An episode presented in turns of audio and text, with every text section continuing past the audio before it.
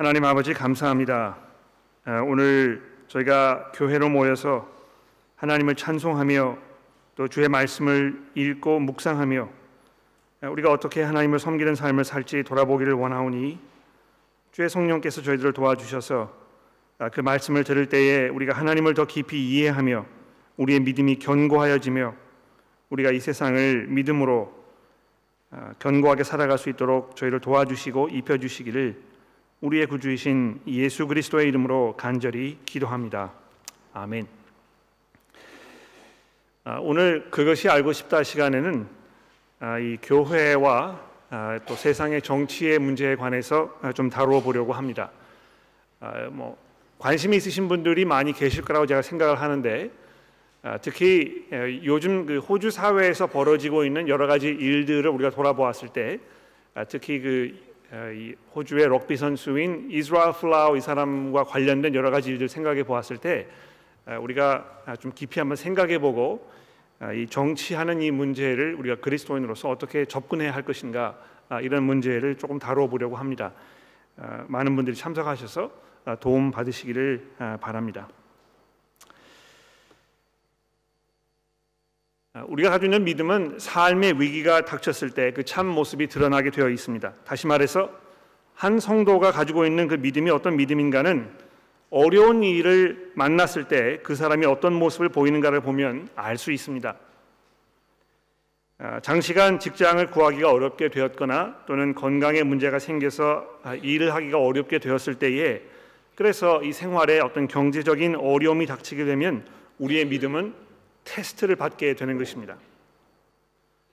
그런 상황에서 얼마만큼 우리가 경건한 삶을 유지해 나갈 것인가, 내가 잃은 것들에 대해 집착하기보다는 하나님께서 지금 내게 주신 것들을 내가 기쁨과 감사하게 여기며 살 것인가, 가족들에게 짜증이나 역정을 부리는 대신에 이 구원의 기쁨 이것을 내가 유지하며 살 것인가, 또 계속해서 나보다는 다른 사람들의 필요를 더 귀하게 여길 것인가 등의 이런 문제를 우리가 생각해 보면서 우리의 믿음이 연단의 기회를 맞게 되는 것입니다. 아, 우리의 믿음을 위기로 몰아가는 경우들은 경제적인 어려움 이외에도 수도 없이 많습니다. 그렇죠? 아, 건강에 이상이 왔을 때, 또 주변 사람들의 관계에서 어떤 그 실수나 오해 등으로 마음의 상처를 받거나 불쾌한 그런 일이 벌어졌을 때, 그러나 성경은 이런 모든 상황들이 오히려 우리들에게 은혜를 베푸시려고 하나님께서 사용하시는 은혜의 방편이라 이렇게 우리에게 가르쳐 주고 있습니다. 여러분 이걸 믿으십니까? 우리 삶 속에 어려운 일이 벌어졌을 때 이것은 하나님께서 여러분과 저를 사랑하셔서 우리의 믿음을 단련시키시려는 믿음의 방편으로 여기고 계신다는 것입니다. 로마서 5장의 말씀을 우리가 한번 돌아볼 필요가 있겠죠. 5장 3절 말씀에 이런 말씀이 있습니다. 다만 이뿐 아니라 우리가 환난 중에도 기뻐하나니 이는 환난은 인내를 인내는 연단을 연단은 소망을 이루는 줄을 우리가 알미니라. 이렇게 사도 바울이 우리에게 가르쳐 주고 있는 것입니다. 그런데 안타깝게도 지난주 우리가 바라본 이 본문 말씀은 광야에서 의식주 문제를 해결하는데 어려움을 발, 어려움이 발생했기 때문에 이스라엘 백성들이 곧바로 이 모세와 하나님을 원망하고 불평을 쏟아내었던 아, 그런 그 모습을 우리가 살펴보게 되었습니다. 아, 이 애굽에서 아, 이스라엘 백성들이 열 가지 재앙을 내려, 내리시면서 이 바로를 심판하셨던 하나님의 그 모습을 직접 목격하였는데 또 홍해를 가르시면서 이 바닷바닥을 마른 평지처럼 걸어가는 아, 그런 그 경험을 아, 직접 경험했었는데도 불구하고 이스라엘 백성들이 하나님을 향하여 또 하나님의 이 그 세우셨던 그 리더인 모세를 향하여 원망을 쏟아붓는 아, 이런 모습을 보면은 얼마나 우리가 어처구니 없게 느꼈는지 모르는 것입니다. 심지어 그래서 지난주 본문 말씀 맨 마지막 부분에 이스라엘 백성들이 이렇게 이야기하지 않습니까? 그때 그들이 여호와를 시험하여 이르기를 여호와께서 우리 중에 계신가 안 계신가 아, 이런 질문을 던졌다는 것입니다. 그러나 성경의 하나님은 우리들이 믿음으로 우리 아버지라고 고백하는 우리 구주 예수 그리스도의 아버지이신 그 하나님께서는 그들의 그 나약하고 보잘것없는 믿음, 사람의 말로 했을 때 정말 이 배은망덕 하기 그지없는 이 사람들의 모습에 즉흥적이고 감정적으로 대하지 아니하시고 오히려 그들의 이 불평과 원망을 다 들으신 후에 그들을 너그럽게 받아주시며 그들의 필요를 부족함 없이 채워주시는 아, 이런 모습을 우리가 살펴보게 되었습니다.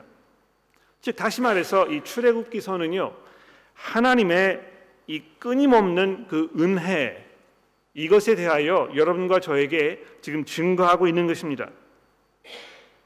이 출애굽기서에서 지금까지 목격한 이 모든 일들이 하나님의 은혜가 얼마나 넓고 아, 넓고 깊고 또 높은지 우리에게 증거해 주고 있는 것입니다. 이 이스라엘을 향해서 하나님께서 이 폭포수처럼 아, 부어 주시는 그 은혜 이것이 계속해서 우리에게 설명이 되고 있는데요. 그 은혜의 정점 아, 정말 놀랍게 느껴지는 이 하나님의 은혜의 이 최고의 정점 이것이 어디 있겠습니까? 아, 이제 이 19장을 넘어서 20장에 들어가면서 하나님께서 아, 신의 산에서 이스라엘 백성들에게 십계명을 주시고 율법을 주시는 아, 그 과정을 통해서 하나님의 넘치는 은혜가 그 정점에 이르는 것입니다. 이 부분은 이제 우리가 오늘 설교가 이 출애굽기서의 마지막 부분이기 때문에 올해에는 이 부분을 다루지 않겠습니다만 내년에 이제 이 부분을 우리가 다루게 될 텐데요. 그때 보시게 되면 얼마나 이것이 하나님의 놀라운 은혜인가 이것을 우리가 아, 보게 될 것입니다. 그런데 이 클라이맥스로 가기 이전에 하나님께서 이스라엘 백성들의 믿음을 연단하시려고 이번에는 어떻게 하십니까? 이 아말렉이라는 사람들을 불러다가 아, 자기의 도구로 하나님께서 사용하고 계시는 모습을 우리가 보게 됩니다. 아, 아멜렉이라는 사람들은요, 이 야곱의 형이었던 에서가 있지 않습니까? 에서의 후손들을 말하는 것입니다. 아, 창세기 이제 36장에 보시면 아, 그 부분을 우리가 알 수 있겠는데요. 아, 이들이 계속해서 어, 지금 뭐 이제 이 처음으로 아말렉 족속이 성경에 등장 등장하고 있는데 이후로 계속해서 이스라엘 백성들을 괴롭히고 또이 어, 위기로 몰아는 어떤 그러한 사람들입니다. 그런데 하나님께서 이 아말렉이라는 사람들을 은혜의 방편으로 지금 사용하고 계신다는 것입니다.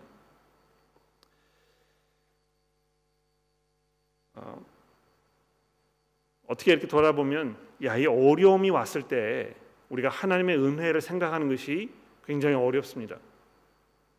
아, 이스라엘 백성들처럼 전쟁을 해보지 않은 사람들이 지금 막 이 애굽 사람들의 손에서 탈출하여 이제 간신히 간신히 이 생명을 유지하는 그런 상황이 왔었는데 또 이번에는 이 아말렉이라는 굉장히 이 사납고 전쟁에 능숙한 이런 사람들 만났을 때 이 얼마나 두려움이 많았겠습니까?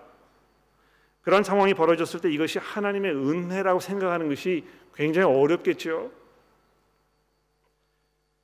그러나 하나님께서 이 모세라는 사람을 통해서 또 한 번 이스라엘 백성들을 구원하고 계시는데요. 이 벌어지는 장면이 이 하나님의 은혜가 어떻게 이스라엘 백성들에게 주어지는지 우리에게 설명하는 아, 그런 그 광경인 것입니다. 아, 모세가 어떻게 했는지 보십시오. 17장 아, 이 9절 말씀부터 보시게 되면 내가 내일 하나님의 지팡이를 손에 잡고 산 꼭대기에 설 것이다. 여호수아가 모세의 말대로 행하여 아말렉과 싸우고 모세와 아론과 훌은 산 꼭대기에 올라가서 모세가 손을 들면 이스라엘 자손이 이기고 손을 내리면 아, 아말렉이 이기더니 모세의 팔이 피곤함에 그들이 돌을 가져다가 모세의 아래 놓아 그가 그 위에 앉게 하고 아론과 홀이 한 사람은 이쪽에서 한 사람은 저쪽에서 모세의 손을 붙잡아 올렸더니 그 손이 해가 지도록 내려오지 아니한지라 뭐 이 부분을 이렇게 놓고 보았을 때 우리가 뭐 많은 이야기를 할 수 있을 것 같은데요. 한 가지 분명한 사실이 무엇입니까? 이 모세가 분명히 하나님의 그 은혜의 방편이었다는 것입니다. 그렇죠? 지금 이 굉장한 위기가 닥쳐왔는데 하나님께서 이 위기를 어떻게 모면하도록 도와주고 계십니까? 이 모세라는 사람을 통해서 지금 위기를 벗어나도록 해주고 계신다는 것입니다.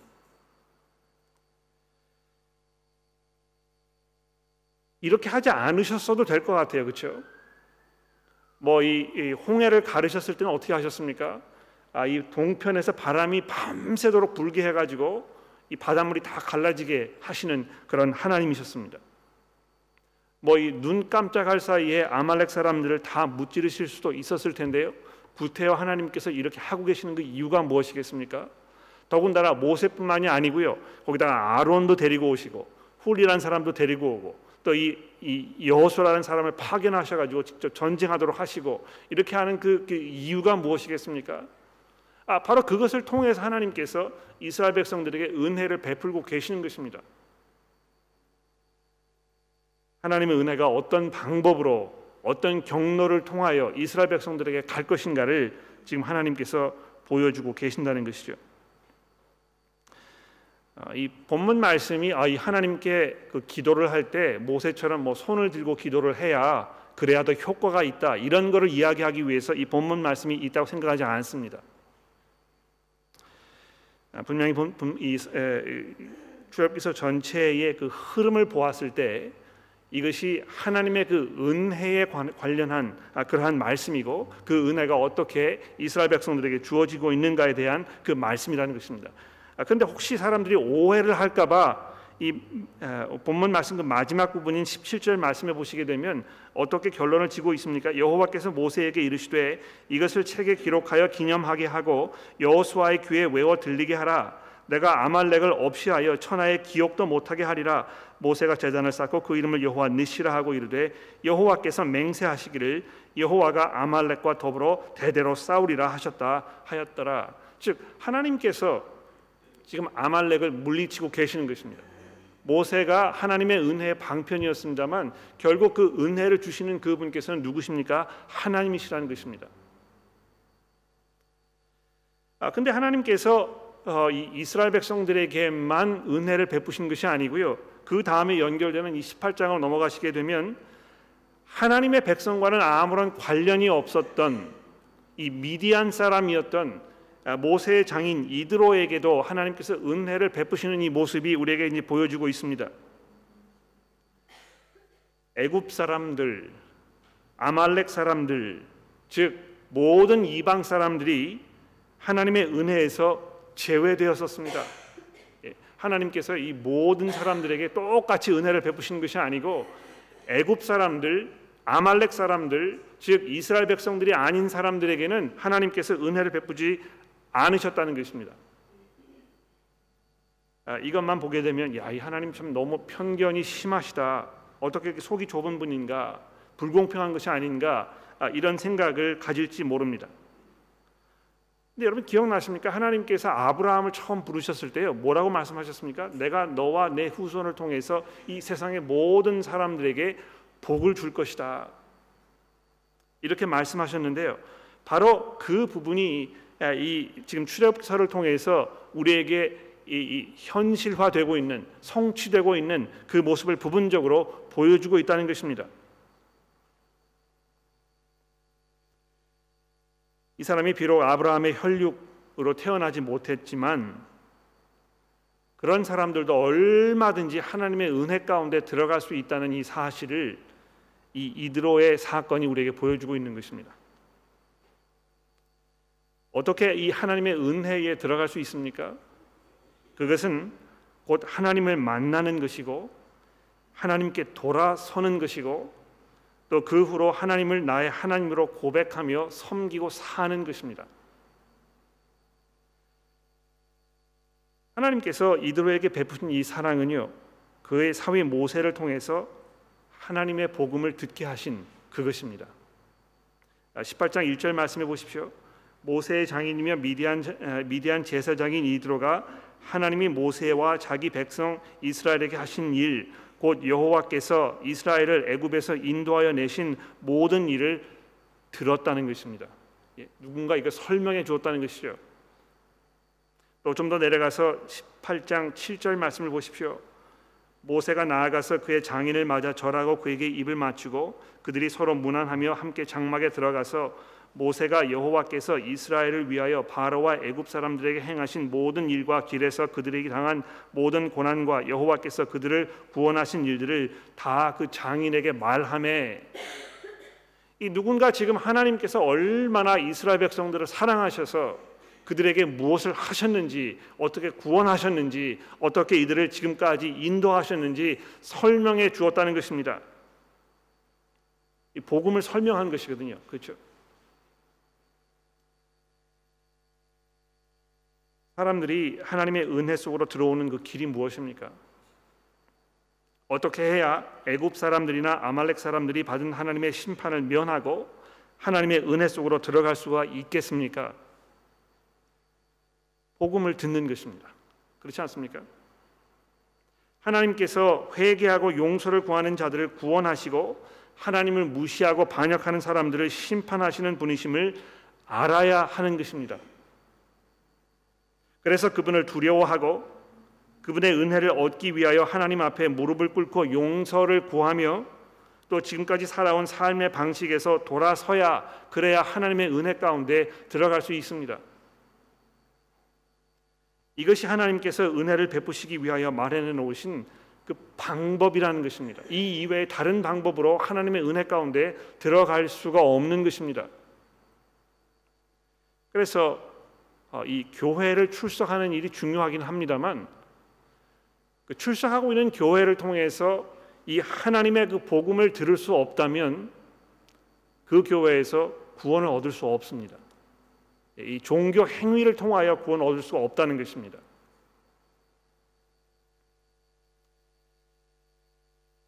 하나님께서 이 모세를 통하여 또 그 밖에 다른 사람들을 통하여 이드로에게 복음이 전해지도록 하셨는데요. 그것을 들은 이드로가 어떻게 하였습니까? 18장 아, 9절 말씀해 보십시오. 이드로가 여호와께서 이스라엘에게 큰 은혜를 베푸사 애굽 사람들의 손에서 구원하심을 기뻐하며 이드로가 이르되 여호와를 찬송하리로다 너희를 애굽 사람들의 손에서와 바로의 손에서 건져내시고 백성을 애굽 사람들의 손에서 건져내셨도다 이제 내가 알았도다 여호와는 모든 신보다 크심으로 이스라엘에게 교만하게 행하는 자들을 그들을 이기셨도다 하고 모세 장인 이드로가 번제물과 희생 제물을 하나님께 가져오매 아론과 이스라엘 모든 장로가 와서 모세와 장인과 함께 하나님 앞에서 떡을 먹으니라. 여기 보시면 하나님을 원망하고 불평을 쏟아놓는 이 이스라엘 백성들과 듣기만 하고도 하나님을 찬송하고 하나님을 예배하려는 이 이드로와 이렇게 비교가 되고 있지 않습니까? 하나님을 향한 믿음이 없는 이들에게 우리가 해줄 수 있는 가장 큰 선물이 무엇이겠습니까? 그들에게 복음을 소개하는 것입니다. 하나님께서 이 세상을 이제 곧 심판하실 것이지만 그렇게 하시기 이전에 우리를 대신하여 예수 그리스도께서 우리의 죄를 짊어지시고 우리를 대신하여 죽음을 당하셔서 우리가 치렀어야 했을 그러나 우리가 도저히 우리의 힘으로는 감당할 수 없는 그 모든 죄값을 우리를 대신하여 지불하셨기 때문에 우리가 더 이상 하나님의 심판 아래 있지 않고 용서를 받을 수 있다고 설명해 주는 것 바로 그것이 우리가 사람들에게 베풀 수 있는 최고의 선물인 것입니다. 이 소식이 선포되고 그 말씀이 믿음으로 받아들여져서 사람의 마음속에 뿌리를 내렸다면 그 사람의 속에 솟아오르는 이 기쁨을 분명히 목격하게 될 것입니다. 아, 이들어도 이 모세를 통해서 하나님의 복음을 전해 들었을 때 어떻게 했다고요? 크게 기뻐하였다고. 그래서 하나님을 찬송하였다고 9절에서 10절 말씀이 우리에게 말씀하고 있습니다. 또 재밌는 것은요. 이 12절 말씀에 보십시오. 그가 번제물과 희생 제물을 하나님께 가져왔고요. 그것들을 가지고 하나님을 예배한 후에 어떻게 했습니까? 하나님 앞에서 이스라엘 장로들과 함께 큰 잔치를 베풀면서 함께 먹었다고 이렇게 되어 있습니다. 이 하나님을 처음으로 예배하기 시작했을 때부터 하나님의 백성들과 교제가 이루어지고 그 속에서 남을 섬기는 아, 이런 모습이 우리에게 제시되고 있다는 것입니다.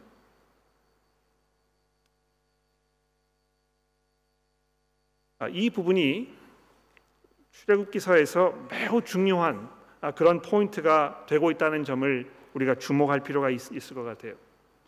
여러분 그 출애굽기서 3장 12절로 돌아가 보시겠습니까? 출애굽기서 3장 12절에 보시면 아, 하나님께서 모세를 처음으로 부르셨을 때 처음부터 이렇게 말씀하지 않으셨습니까? 하나님이 이르시되 내가 반드시 너와 함께 있으리라. 내가 그 백성을 애굽에서 인도하여 낸 후에 너희가 이 산에서 하나님을 섬기리니 이것이 내가 너를 보낸 증거니라. 예? 하나님께서 이스라엘 백성들을요 애굽 땅에서 구원해 내신 그 이유와 목적이 무엇입니까? 하나님을 예배하도록 하기 위하여, 하나님을 섬기도록 하기 위하여 그렇게 하셨다는 것입니다.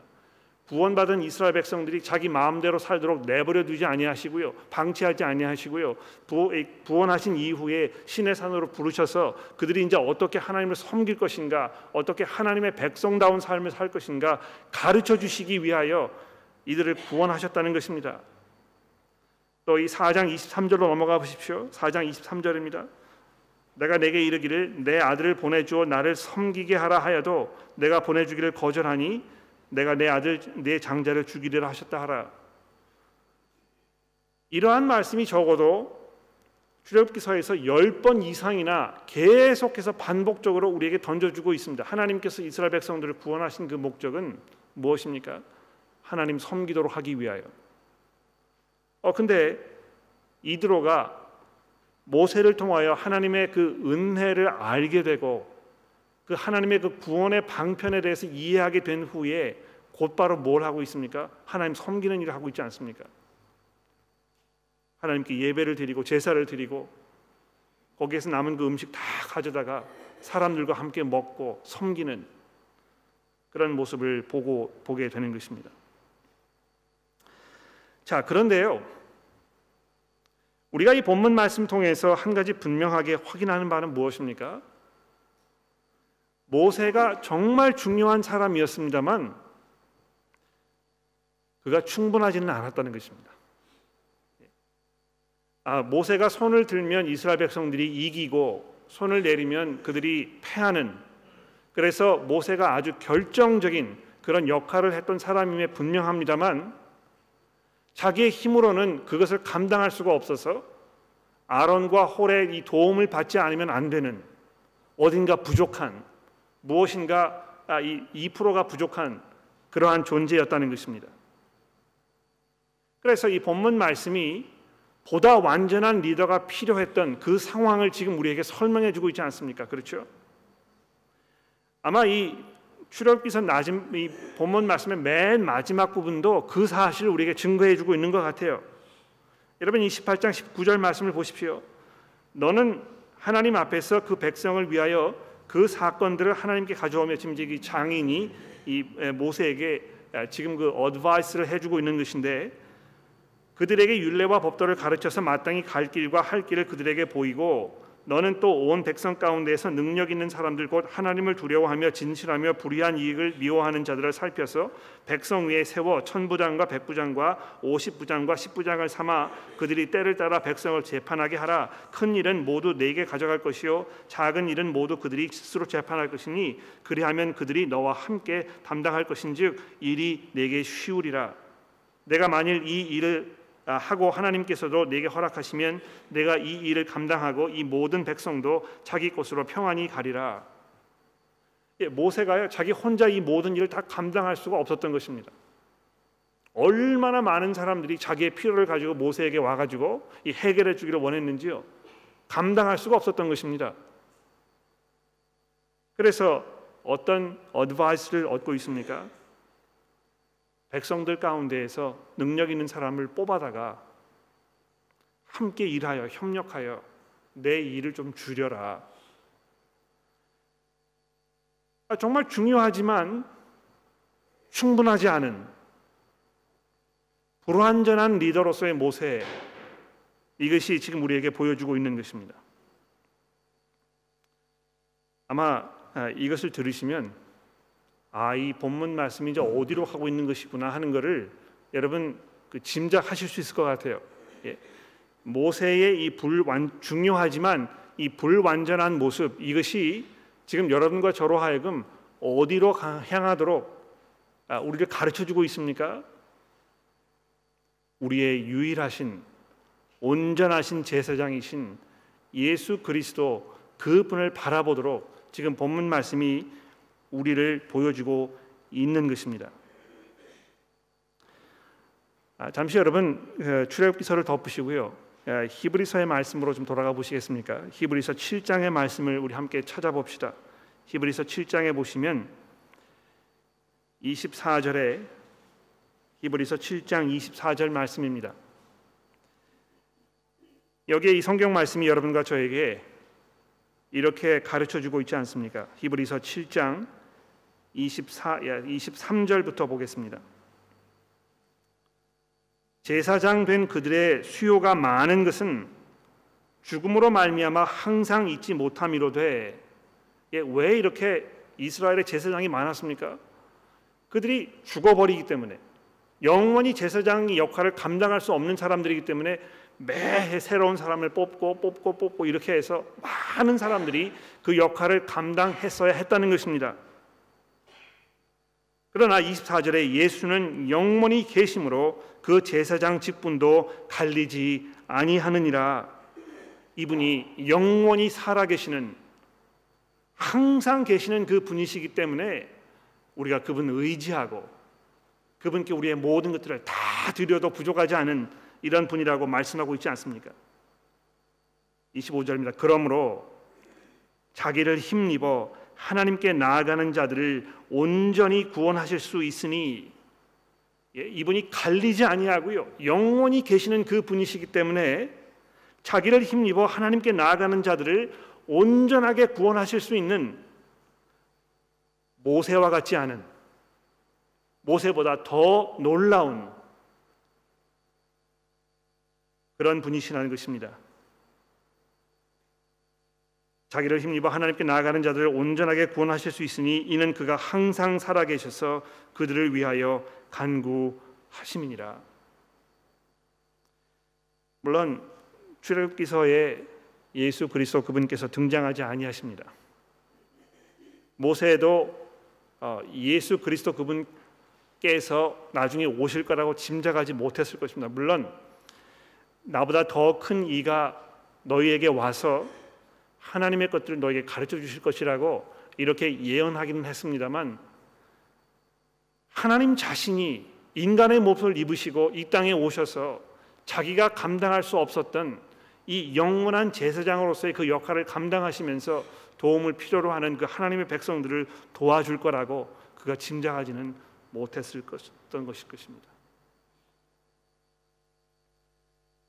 아, 우리가 그리스도를 안다는 것이 우리가 그분의 은혜 안에 있다는 것이 내가 그분을 나의 구주로 고백하고 그분 안에서 매일매일의 삶 속에서 우리가 평안과 확신으로 살아갈 수 있다는 이것이 우리에게 얼마나 큰 은혜인지 모릅니다. 여러분 우리가 위기 속에 처해 있을 때요. 신앙이 잘 자라지 않거나 또 이것이 후퇴하고 있다고 느껴지거나 내가 내 힘으로 풀 수 없는 어떤 그 어려운 가운데 봉착하였을 때, 내 신앙을 뿌리채 흔드는 그런 일들이 벌어졌을 때, 우리가 어디로 가야 하겠습니까? 왜 우리의 신앙이 다 사라져 버리고 우리가 믿음을 포기하지 않게 되는 것입니까? 영원하신 제사장이신 예수 그리스도께서 하나님께 나아가는 자들을 온전히 구원하실 수 있는 분이시기 때문에 우리는 흔들리지 않습니다. 바로 그것이 하나님의 은혜의 방편이고 여러분과 제가 지금 누리고 있는 이 하나님의 은혜의 결정체인 것입니다. 아, 정리하기 전에 마지막으로 한 가지 부탁 그 말씀드리고 싶은 것은 무엇이냐 하면 하나님께서 이스라엘 백성들을 구원하셨던 그 이유에 대하여 우리가 생각해 볼 필요가 있다는 것입니다. 오늘 그 18장 29, 19절에서 26절 이 마지막 부분에 보시게 되면 이 본문 말씀이 물론 모세의 이 불충분한 면 이것을 우리에게 보여주고 있습니다만 동시에 하나님께서 구원한 하나님의 백성들이 어떻게 하나님의 은혜의 방편으로 사용될 수 있는가 또 하나님께서 그것을 위하여 우리들을 구원하셨는가 이것을 우리에게 분명히 보여주고 있습니다. 예, 모세가 이것을 아, 뭐 아, 하나님의 어떤 그 특별한 능력으로 감당할 수 있도록 하나님께서 만드실 수 있었을 것입니다. 아, 구약 성경에 보게 되면 도무지 한 사람이 자기의 힘으로는 감당할 수 없게 보이는 그 일을 하나님의 성령 능력의 힘으로 초인적인 능력을 발휘하면서 그 일을 감당했던 이런 사건들이 수도 없이 많지 않습니까? 그런데 하나님께서 이 여기에서 그렇게 하지 아니하시고 어떻게 하셨습니까?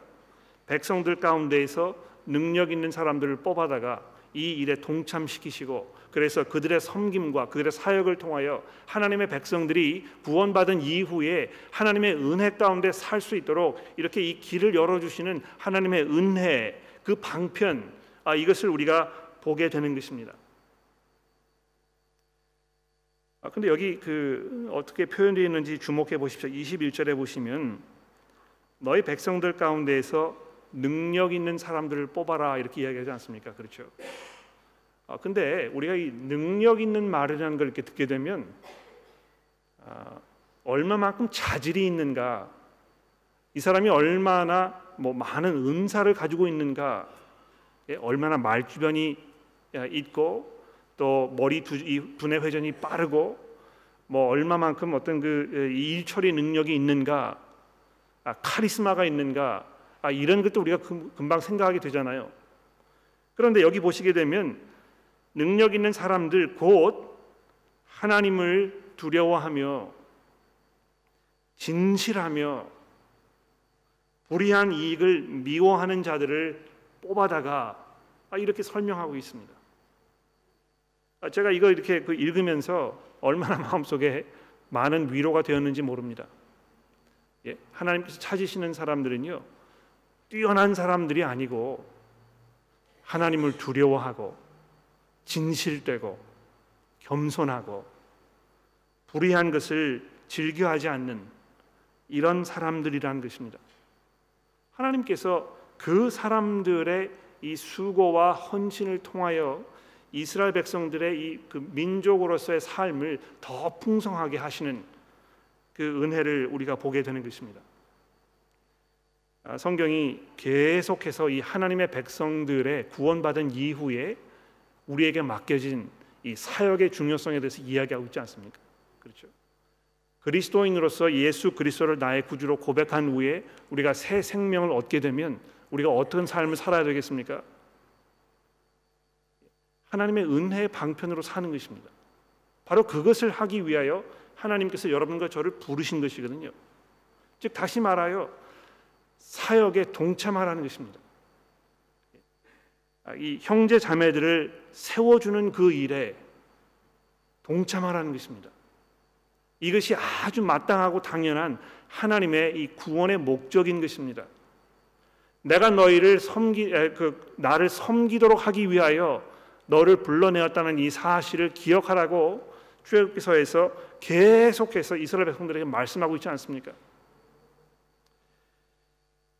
아, 이 현대 교회의 성도들은 교회 출석은 잘 하지만 헌신하기를 원치 않습니다.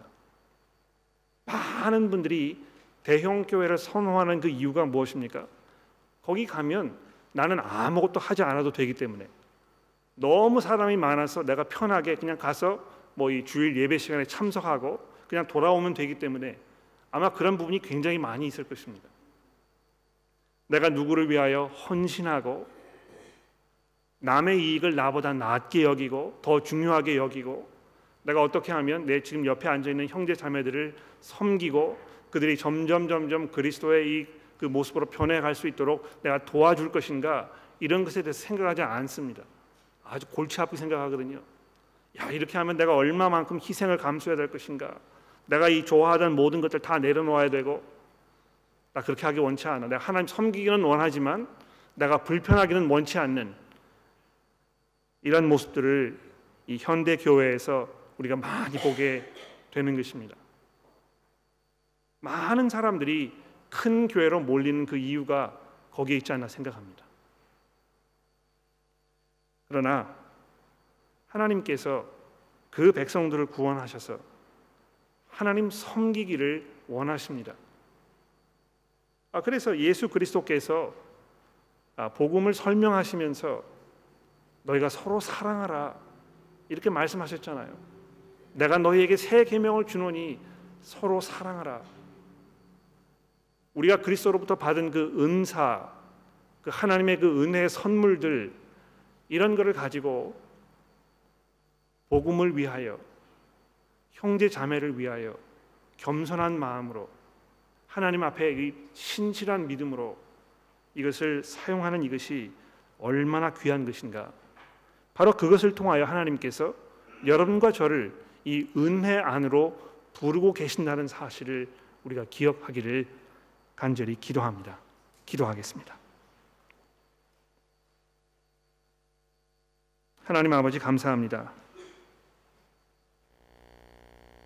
저희들처럼 보잘것 없고 죄악 가운데 있는 사람들을 구원하셔서 하나님의 은혜를 넘치도록 베풀어 주시고 그 은혜 가운데 살도록 하셨으니 하나님 이것이 얼마나 놀랍고 기쁘고 감사한 일입니까? 주여 저희들을 격려하여 주시고 또 도와주셔서 구원받은 이후에 우리의 삶이 하나님 앞에 온전한 산 제사로 드려지도록 도와주시고 특별히 우리가 남 섬기는 일에 주저하지 않도록 이 복음 사역에 뛰어드는 일에 주저하지 않도록 저희를 도와주옵소서. 하나님께서 우리에게 온전하신 제사장이신 예수 그리스도를 보내 주셨사오니 우리가 그분을 의지하며 그분의 은혜 가운데 살게 하시고 우리가 그분을 바라보며 우리의 그 필요한 때에 하나님께서 주시는 그 은혜를 온전히 누리는 우리 모두가 될 수 있도록 도와주시기를 예수 그리스도의 이름으로 간절히 기도합니다.